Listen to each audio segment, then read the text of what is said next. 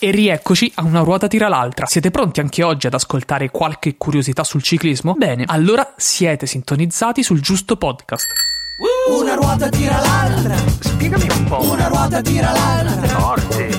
Una ruota tira l'altra. Ma davvero? Una ruota tira l'altra. Ma perché? Una ruota tira l'altra. Ma quando? Una ruota tira l'altra. Dai. Una ruota tira l'altra. Fede. Una ruota tira l'altra. Altro. Quali sono i soprannomi più curiosi mai dati ai ciclisti?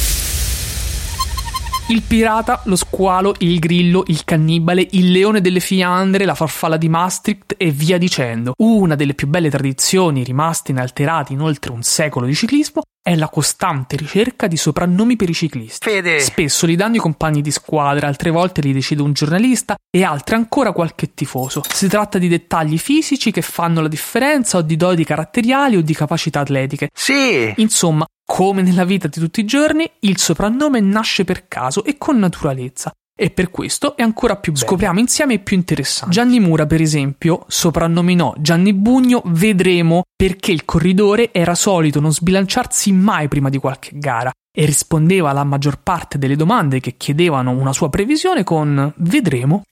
Nibali è da praticamente sempre lo squalo dello stretto. Del resto, un messinese capace di vincere Tour, Giro e Vuelta e diverse classiche deve avere una fame da predatore. Merckx era il cannibale, semplicemente perché vinceva sempre. Voleva vincere sempre e non si accontentava mai di arrivare piazzato. Spesso il ciclismo è anche uno sport fatto di conti, di, di ragionamenti, di tappe lasciate vincere ad altri per preservarsi e cercare anche il colpaccio finale. Merckx invece non ragionava in questo modo. Lui si saliva in bicicletta, voleva vincere e spesso ci riusciva anche. Forte! Fiorenzo Magni fu soprannominato il leone delle Fiandre perché vinse tre volte su quattro partecipazioni il Giro delle Fiandre. Storica una sua foto al Giro d'Italia del millenovecentocinquantasei quando dopo una caduta, si ruppe la clavicola e continuò la corsa stringendo in bocca una camera d'aria che è stata fissata prima al manubrio e poi alla sua bocca, così poteva sia diminuire lo sforzo richiesto alla spalla infortunata, ma al tempo stesso anche sfogare il dolore affondando i denti nella gomma. E se non è un leone questo? Dai. Il pirata Marco Pantani sembra che sia stato soprannominato in quel modo perché ha sempre avuto la testa piccola e tutti i cappellini gli stavano larghi. Spazio allora alla bandana. Da lì alla leggenda del pirata è stato davvero un attimo. E voi?